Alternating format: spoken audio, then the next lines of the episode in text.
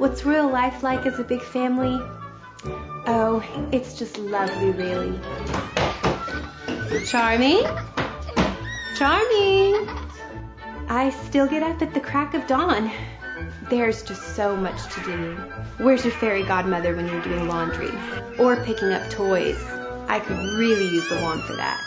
We traded in the carriage for an SUV, much more practical with the car seats. The kids are great. They're just always so hungry. Sometimes I feel like a human food dispenser, literally. At least I've got Charming. He's such a big help and great with the kids. Although we don't get to spend as much time together as we used to. So yes, um, family life is lovely. Just lovely. I'm all done! Are we about through? I have things to do and the clock is bound to strike any moment. Kids, that better not be my class slipper.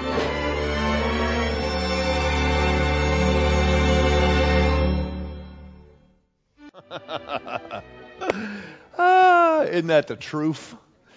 That's just the way it is. I want to ask you a question. Have you ever been in the midst of a project and discovered in that project that there was another project, it revealed another project? And what I mean by that is you were, you were all in on the first project, but when you discovered the second project, it pushed the first project to the back burner. Anybody know what I'm talking about? This used to happen to me in college all the time. I remember when I would have like a big night of studying in front of me, I, I would get everything ready. Books situated on the desk, pens and highlighters neatly arranged. I'd start a pot of coffee for a big long night of studying. And almost without fail, I would realize in that exact moment that my apartment really needed to be cleaned and organized. And so, in order to create a, a, a you know a, a clutter-free work environment, I would get up and put things up, tidy up, and clean up. And then, just as I would sit back down to study, I would realize, man, my backpack is so cluttered. I mean, nobody could be expected to, to really, really study hard with all of the, the wrappers and stray pins floating around inside there. So I would organize and clean that up just so I, I knew that it was neat and tidy. And then I would get down to studying. But before I could really begin, it was time to go get a cup of coffee out of the coffee maker I started because you have to be properly caffeinated if you're going to pull an all-nighter. How many of you know what I'm talking about? I'm just, I'm just saying. Isn't it amazing how hard it is for us as human beings, whether it's in school or at work or at home, it is so difficult for us to prioritize as we intentionalize. It's imperative for us that we learn how to keep the main thing the main thing. Tell your neighbor right now with Sunday morning passion and enthusiasm, keep the main thing the main thing. Now, as I said, this is true throughout all of life, but it's especially true for us in marriage. Man, when it comes to being husband and wife. It is such a monster challenge. Think about this. A, a, man and a woman come together, one man, one woman, one life, and they're supposed to get married, but they've got all of these relationships that were there in place before the wedding. There were mom and dad, brothers and sisters, friends and neighbors and coworkers and countrymen. And now all of a sudden, those old relationships have to be reprioritized. And I think most of us in here would be able to say, in the safety and the confines of a worship service, that of course, marriage is the ultimate, highest human relationship priority that we have. And yet, it can be really, really tough to maintain that priority, particularly once kids show up on the scene. Would somebody help me preach? I'm just saying, sometimes it's tough to keep the marriage the main thing once the kids show up. Now, of course, yeah, I knew some men would be amen in that one. But it doesn't matter, male, female, whatever. It's a challenge for all of us because of the way, especially, that the parenthood journey begins. We, we get this, this little bundle of joy and blessing literally from God. But we come home with absolutely no manual, no instruction book, and they are so demanding. I mean, no matter how cute and cuddly you think an infant is, they are ultimately self centered, aren't they? It doesn't matter. It doesn't matter where you are. It doesn't matter who you are or who you're with or what's going on. If they get tired, cranky, or dirty, they're going to just start wailing to let you know that something's got to give. And so, as parents, we start off on defense. We start off in what I call ISM, infant survival mode. And it's 24 7 full court press. But the key is that we return to offense as fast as humanly possible. That we remember it's our job as parents to educate these little bundles of joy and blessing and let them discover as quickly as possible that the world does not, in fact, rotate and revolve around their crib or bouncy seat. It is so important. That's one of our primary jobs as parents. And as parents, one of the primary tools at our disposal to help our kids learn that is the gift of marriage. Marriage between husband and wife, mom and dad, is one of the main ways that we show our kids, that we tell our kids, that we teach our kids they are not the center of the universe. I want everybody right now, just put, that's a great thing right there. The kids are not the center of the universe. Oh, we ought to just say amen and go home right now. Get to Luby's before the Presbyterians. It'd be great. The fact of the matter is, it's tough. It's tough to maintain that priority. But the good news is that we don't have to just kind of wing it and hope it works out. The fact is that God has shown us throughout the Bible that that is the proper priority, but also how to actually do it.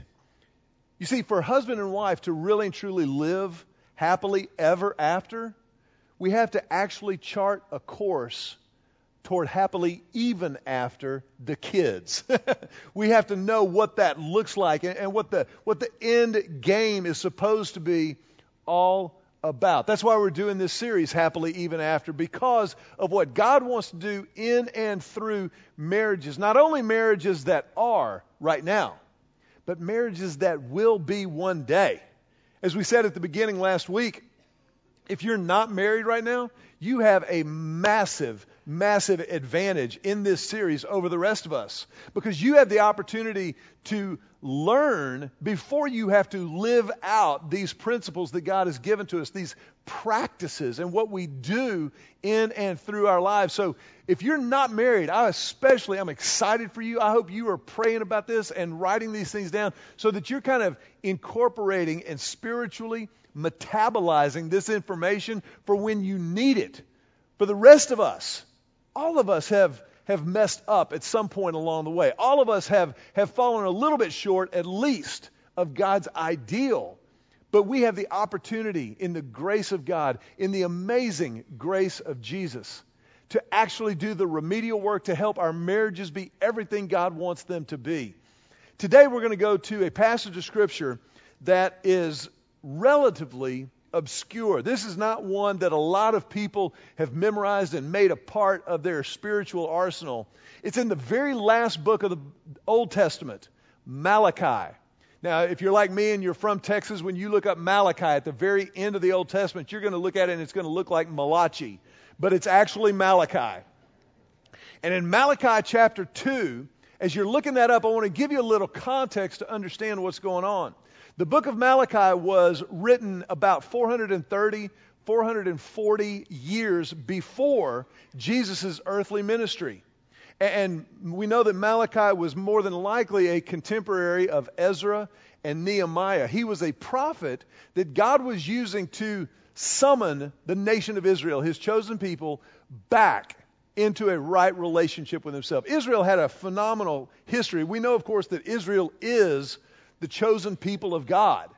But we also know that Israel, like you and me, had a pretty checkered history in their relationship with God. They were had incredible highs and incredible lows and in Malachi we see Israel at an ebb tide in their relationship with God. God is course correcting. He's disciplining them and bringing them back to himself. But as part of this course correcting and this disciplining, he's explaining to them how they ended up in the state that they're in, but also how to get back into a right relationship with himself. And as part of this explanation and this course correcting, he says one of the primary things that led to your demise, one of the primary reasons that you fell so far so fast, is because you so depreciated, you so devalued the institution of marriage. Now, I think it's important to take a little time out here and just kind of note for ourselves that this principle is not unique to Israel. Throughout the course of human history, the rise and, falls, uh, rise and fall of empires can trace to those events a devaluing and a depreciation of marriage. Anytime you see a nation or an empire falling, you will find in the rubble and the ruins an incredible depreciation and devaluing of the institution of marriage. Something that I think could be really, really important and instructive for us in 2017 United States of America. That if we would return to a high view, to God's standards of marriage, we would go a long way toward not only having healthy, happy, and, and productive homes, but toward also reinforcing and reinvigorating and restoring our culture and our society at large. Marriage is the, the building block, if you will, it's the atomic level of a culture and a society. And so God is speaking to Israel here in Malachi chapter 2 about how we live happily even after the kids in particular. Now, before I read this, I want to give you just a little bit of a heads up. This passage is strong medicine. It's like marriage itself. It is not a game for the faint of heart. But I want to encourage you and, and ask you just to open your mind and open your heart. We're going to get through this together this morning. But I want to invite you to make sure that you kind of go, okay, God, what do you want me to take away from this? What do I need to learn? Maybe what perspectives or mind shift do you want me to come into so that I can understand marriage in your economy the way you designed it, the way you desire it to be lived out? Malachi chapter 2, here's what the Bible says It says, Didn't the Lord make you one with your wife? In body and spirit, you are His. And what does He want? Godly children from your union. So guard your heart, remain loyal to the wife of your youth for I hate divorce, says the Lord, the God of Israel. To divorce your wife is to overwhelm her with cruelty, says the Lord of heaven's armies. So guard your heart and do not be unfaithful to your wife. Wow. Can you believe that God says, I hate something? How many of us as parents have told our kids, don't ever say, I don't hate, uh, don't ever say, I hate? Brussels sprouts. Although there are spiritual grounds for hating Brussels sprouts, we shouldn't say that. We tell our kids. Here, God says, I hate divorce. Now, I'm going to come back to that in a few minutes, but I think it's very important to take this, this passage in context and to understand what's really going on, what, what's really being communicated from the heart of God. Remember that God is love and God is good. So if He says something to us, if He issues a decree or a command, then we know it always comes from a place of love and it always comes out of His righteousness and holiness as well as His goodness.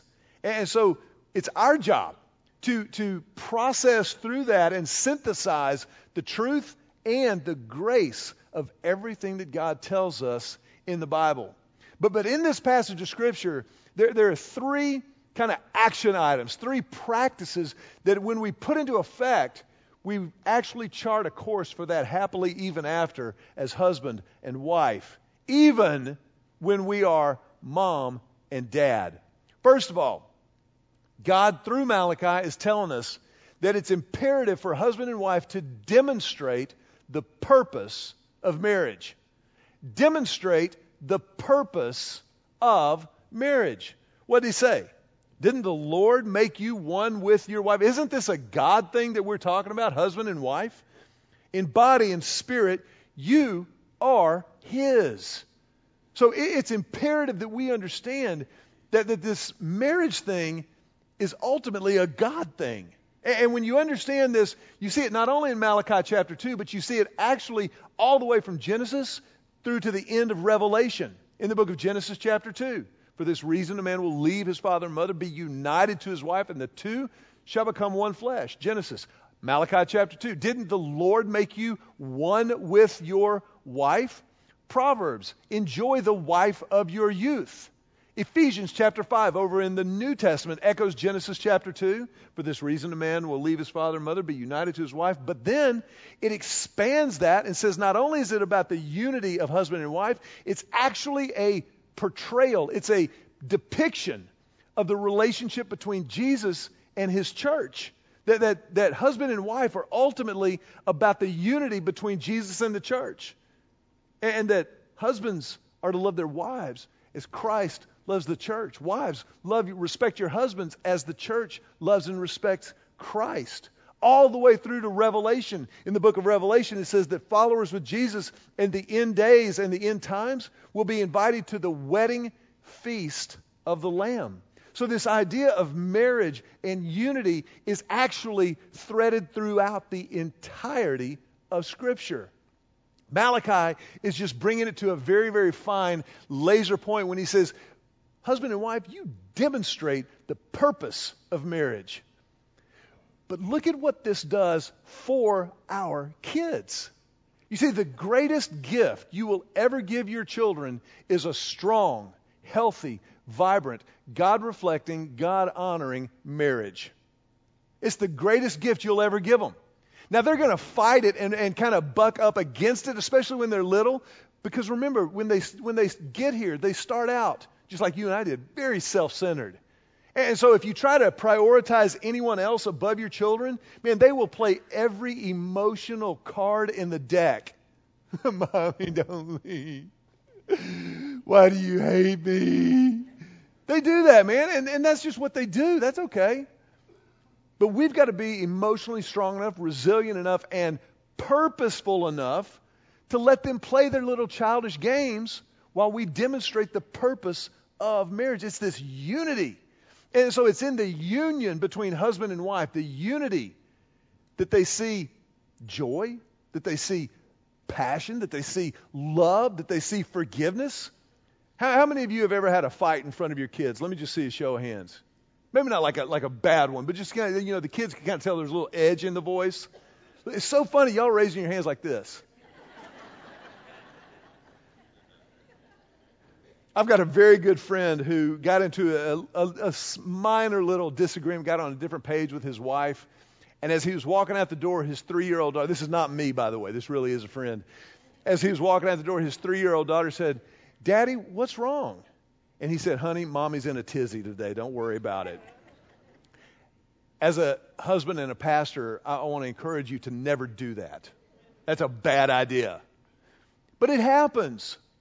But the key is, as husband and wife, as mom and dad, that we model for our kids reconciliation, that we model for our kids forgiveness, that we that if they see us disagree, they also see us make up, that they also see us forgive, that they also see grace in us and through us. You see, demonstrating the purposes of marriage is one of the primary things that we do as parents. And so when we give our kids a healthy marriage to follow, not only do we demonstrate the purpose of marriage, but we're actually actually taking the first steps in revealing to them how God operates in relationship with us. And so there's a, there's a lot going on when we think about happily even after the kids, when we think about demonstrating the purposes of marriage, when we think about the fact that God has called us together to be united, one flesh, spirit, mind, heart, and soul with our spouse. But Malachi's not done with us. Malachi says not only do we demonstrate the purpose of marriage, we're also, before our kids especially, to demonstrate the priority of marriage. The priority of marriage. What does he say? And what does he want? He wants godly children from your union. Now, let me quickly say this. Obviously, not every married couple wants to have children. Not every married couple does have children, but this is rather a broad brush general statement about how God operates in rearing children in godly homes. It's not a decree for every marriage, but it is a decree for every home that has children.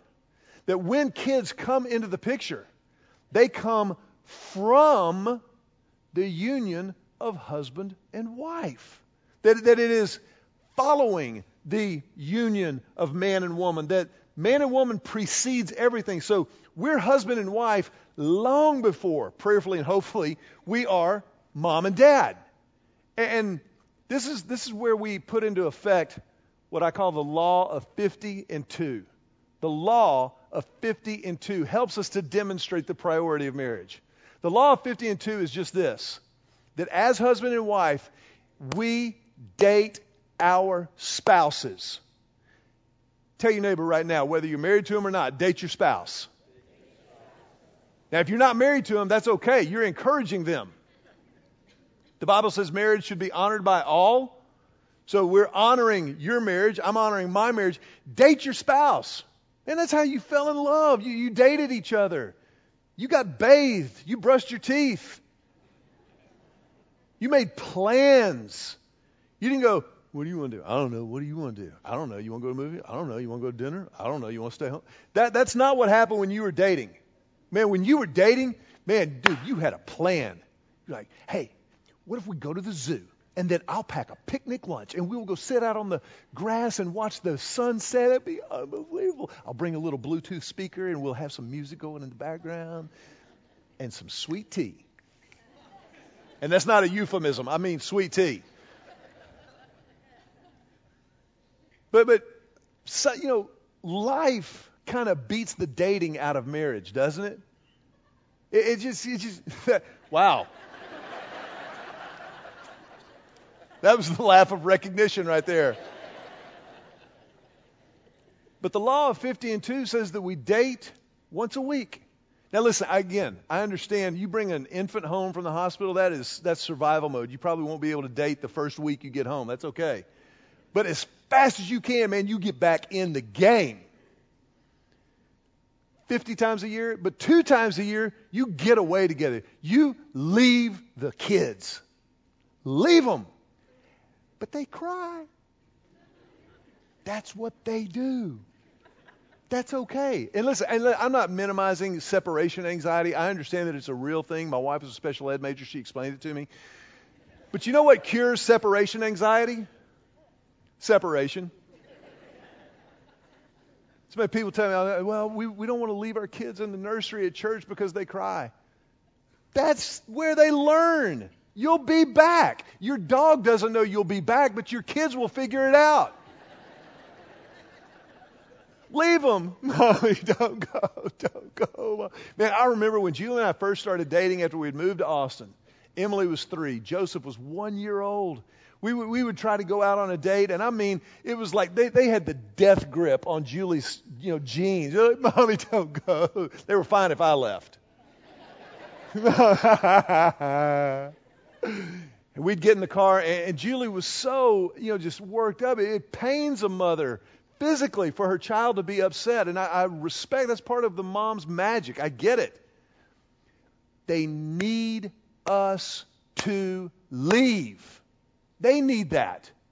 And I promise you we do. So the law of 50 and 2, and right now somebody well, we, we just can't afford that. We, we, we can't do No, I'm sorry. Have you priced the fee for marriage counselors and therapists lately?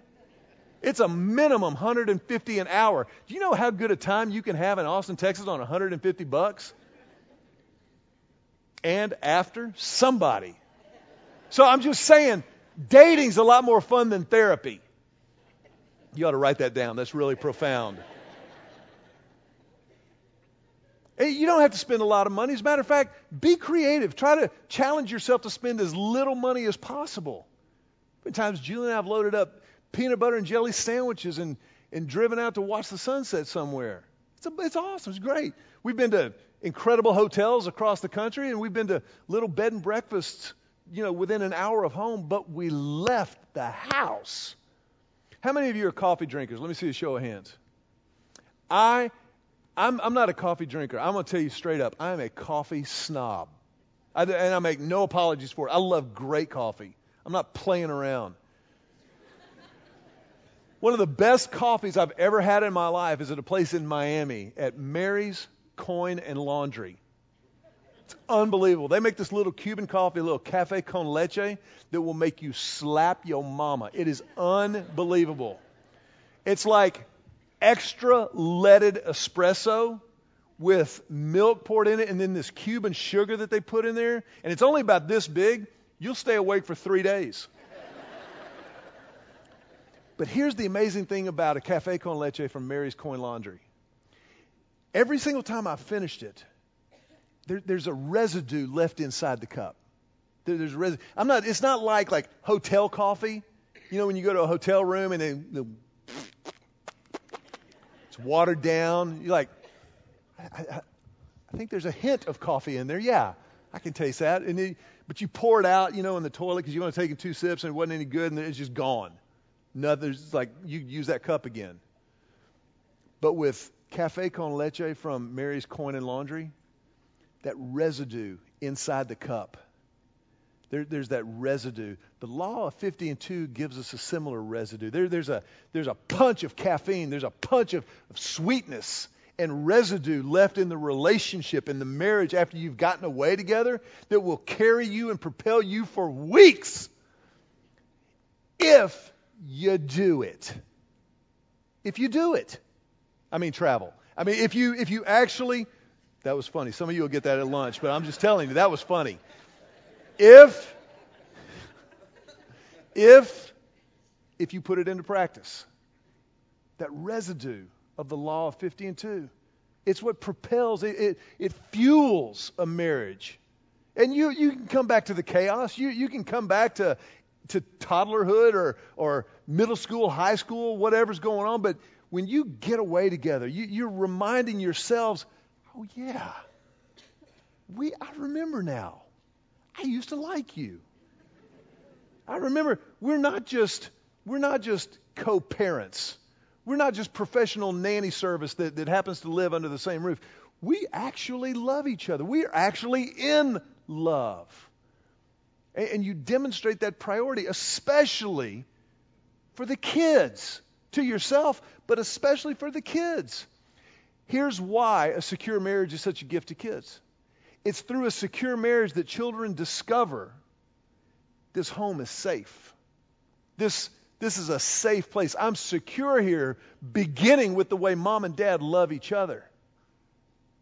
And if they love each other, then, then this is a safe place for me. I, I'm going to enjoy being here. So we demonstrate the priority. But Malachi wasn't through.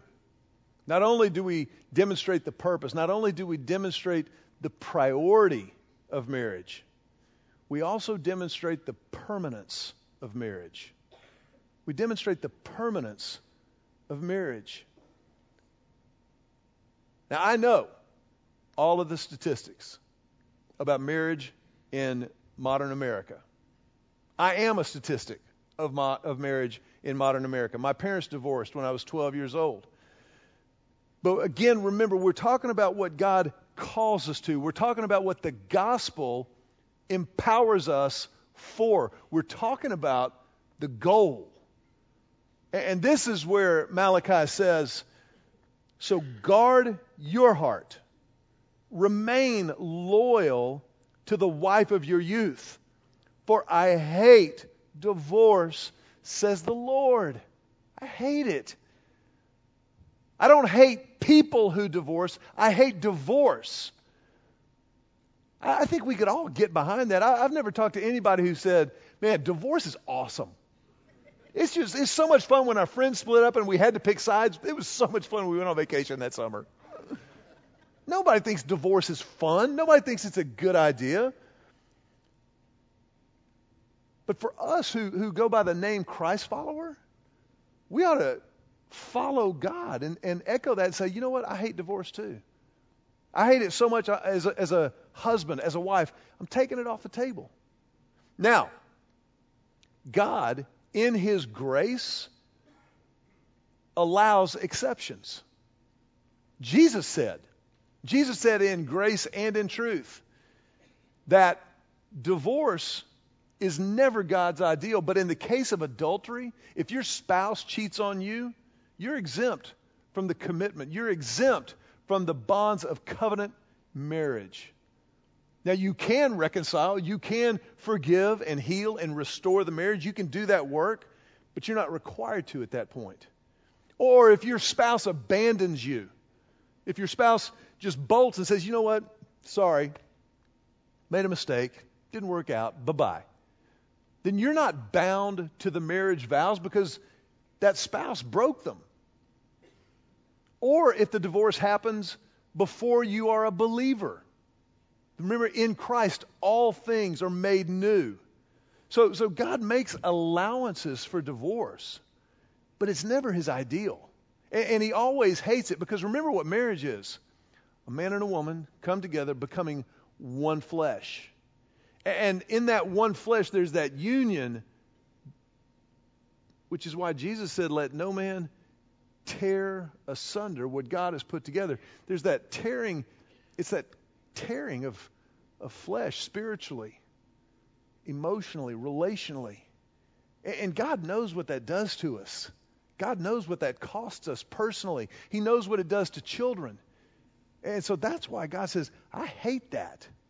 So guard your heart. If you feel yourself drifting away from your spouse, if you feel yourself on, separate pages for an extended period of time, do the work to get back on the same page. Do what is necessary to enjoy the wife of your youth again, to enjoy the husband of your youth again. Don't let that drift drift on. Demonstrate the permanence of marriage. I remember when Emily and Joseph were very young and they got into school, and as happens, friends of theirs' parents were getting divorced. And, and I remember them asking Julie and me, Are y'all ever going to get a divorce? And in that moment, you've got to, that's a critical moment for a parent. I remember my mom and dad, who did divorce, telling us it would never happen. But Julie and I felt a, a commitment to Emily and Joseph to tell them the truth, but also to tell them our heart. And so we told them, Mom and Dad aren't doing that. Now, we could choose to, but we will not. We will. It's a, it's a choice of the will. Let me tell you what's not an acceptable answer for divorce. Just didn't work out. We just we just drifted apart. Really? You just would you let me ask you, if you own a business, would you just let it kind of drift into the toilet? Well, you know, we just had a couple of bad years and it just kind of just didn't work out. Man, you would bust your head wide open to save a business. You do the same thing for a marriage. You do the work. You go get counseling. You talk to somebody. You find somebody who honors marriage and who will help you do what is necessary, not only to save it, but to repair it and to restore it and make it thrive alive again. You demonstrate the permanence of it. Because ultimately, marriage ain't about us, it's about God Almighty. And He just allows us to enjoy the benefits and the blessings and the responsibilities of it. I want you to notice something. We're almost done. That's not what I want you to notice. But I want you to notice that in this sermon about happily even after the kids, we haven't really talked about the kids that much. It ain't about them. Julie told me one time when her sister Katie was about eight or nine years old, she crawled up into her dad's lap and she, she kind of cuddled up with him and she said, Daddy, who do you love most in the whole world? And my father in law, Joe, didn't even skip a beat. He said, Katie, the person I love most in the whole wide world is your mama. Katie just started to cry. Just tears just welled up in her because she knew dad was going to tell her her. But what a gift Joe and Kathy gave to Katie and Emily and Julie. What a gift to let them know that the priority in that household was the marriage. And because the marriage was strong, the household was strong and safe and secure. And it was in that context that they knew they were safe and strong and secure. This is what God desires. This is what God designed for marriage. That children ride in the relational back seat. That the kids understand mom and dad were husband and wife long before we got here. And anything we can do to help that is going to help all of us. Because you see, God created, God ordained marriage to be the highest human relational priority we have so that we would understand Him better. Because remember, God's relational. Whatever you want to believe about God, know that God is relational. He is love. He was relational before He ever created human beings. There was God the Father, God the Son, and God the Holy Spirit. Three in one and one in three. The Trinity. He is relational unto Himself. And relationship is what He created us for. Marriage is an incredible gift, an incredible blessing and responsibility, but it's ultimately all about relationship with God. I want to ask you to bow your heads for just a brief moment. And as you do, I want to ask you to, to take a, a leap with me for just a moment. As we've talked about marriage,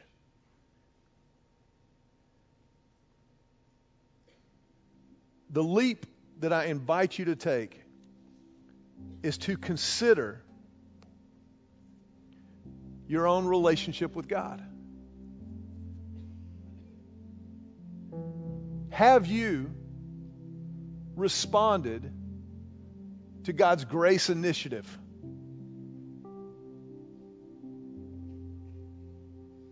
We know that marriage is all about the gospel. Well, the gospel the good news of Jesus is that God so loved you. He so loved me that he gave his only son, Jesus. Jesus, who became our sin. He, he took our sin on himself, and as a consequence of that, he died in our place. That's the cross.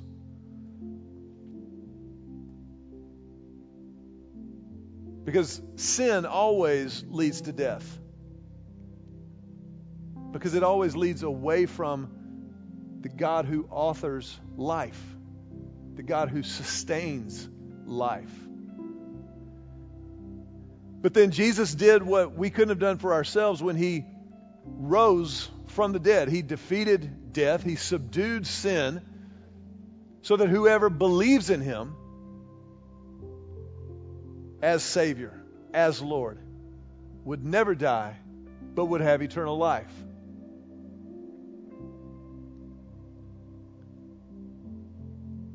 If you're here today and you've never stepped into that relationship, we invite you to do it right now. Just right where you're sitting. Just pray a prayer of beginning, a prayer of commitment. Silently in your own words, just pray something like this. Just say, God, I need you. Jesus, I give you my life. I confess my sin. I claim your forgiveness. And I will follow you from this moment forward. Jesus, thank you. Thank you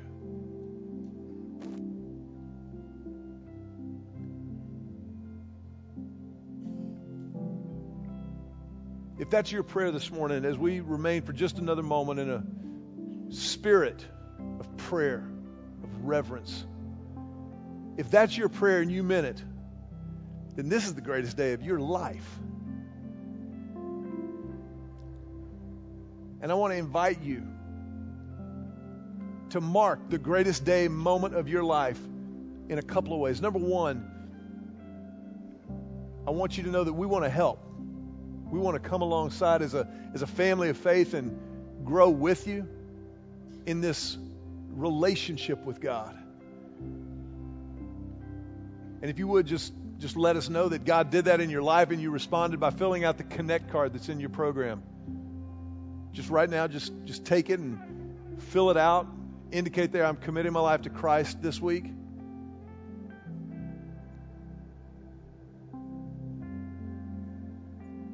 And then tear it off at the perforation and just briefly hand that card to one of our ushers or out underneath the blue tent, the awning out underneath the front door as you go out. But then, second of all, as our heads are bowed and our eyes are closed, if that was your prayer, would you just quietly but unmistakably raise your hand? Just raise your hand and hold it up high over your head for a moment as you mark this moment in your life, but also you mark it in the life of this church. Because for us, there is nothing more important. It's not more important than, this is more important than marriage. It's more important than parenting. It's more important than who wins the Super Bowl. It's more important than anything. And so we mark that, we celebrate that with you. As you put your hands down, we put our hands together just to tell you, welcome home. Welcome home.